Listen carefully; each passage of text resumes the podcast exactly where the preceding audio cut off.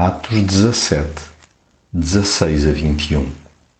Enquanto esperava em Atenas por Silas e Timóteo, Paulo sentia-se revoltado ao ver a cidade tão cheia de ídolos. Por isso discutia na sinagoga com os judeus e com os simpatizantes do judaísmo. E na praça pública falava todos os dias com os que lá apareciam. Alguns filósofos epicuristas e estoicos trocavam impressões com ele. Uns diziam: que é que este fala barato quererá dizer?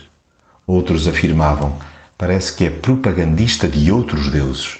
Diziam isto porque Paulo lhes anunciava a boa nova acerca de Jesus e da ressurreição.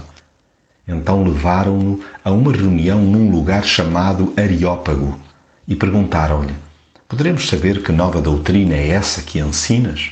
O que nos dizes é muito estranho e gostaríamos de saber o que isso quer dizer. De facto, tanto os atenienses como os estrangeiros que viviam em Atenas passavam o tempo a ouvir e a contar as últimas novidades. Saiba eu, mesmo enquanto aguardo a chegada de suporte fraternal, interpretar as carências espirituais que me rodeiam. Revolvam-se-me as entranhas diante da panóplia de ídolos que empanturram a cidade. Os tempos que correm continuam repletos de inversões e deformações. Contribua eu, em diferentes ambientes, para esclarecer o, des o desnorte vigente.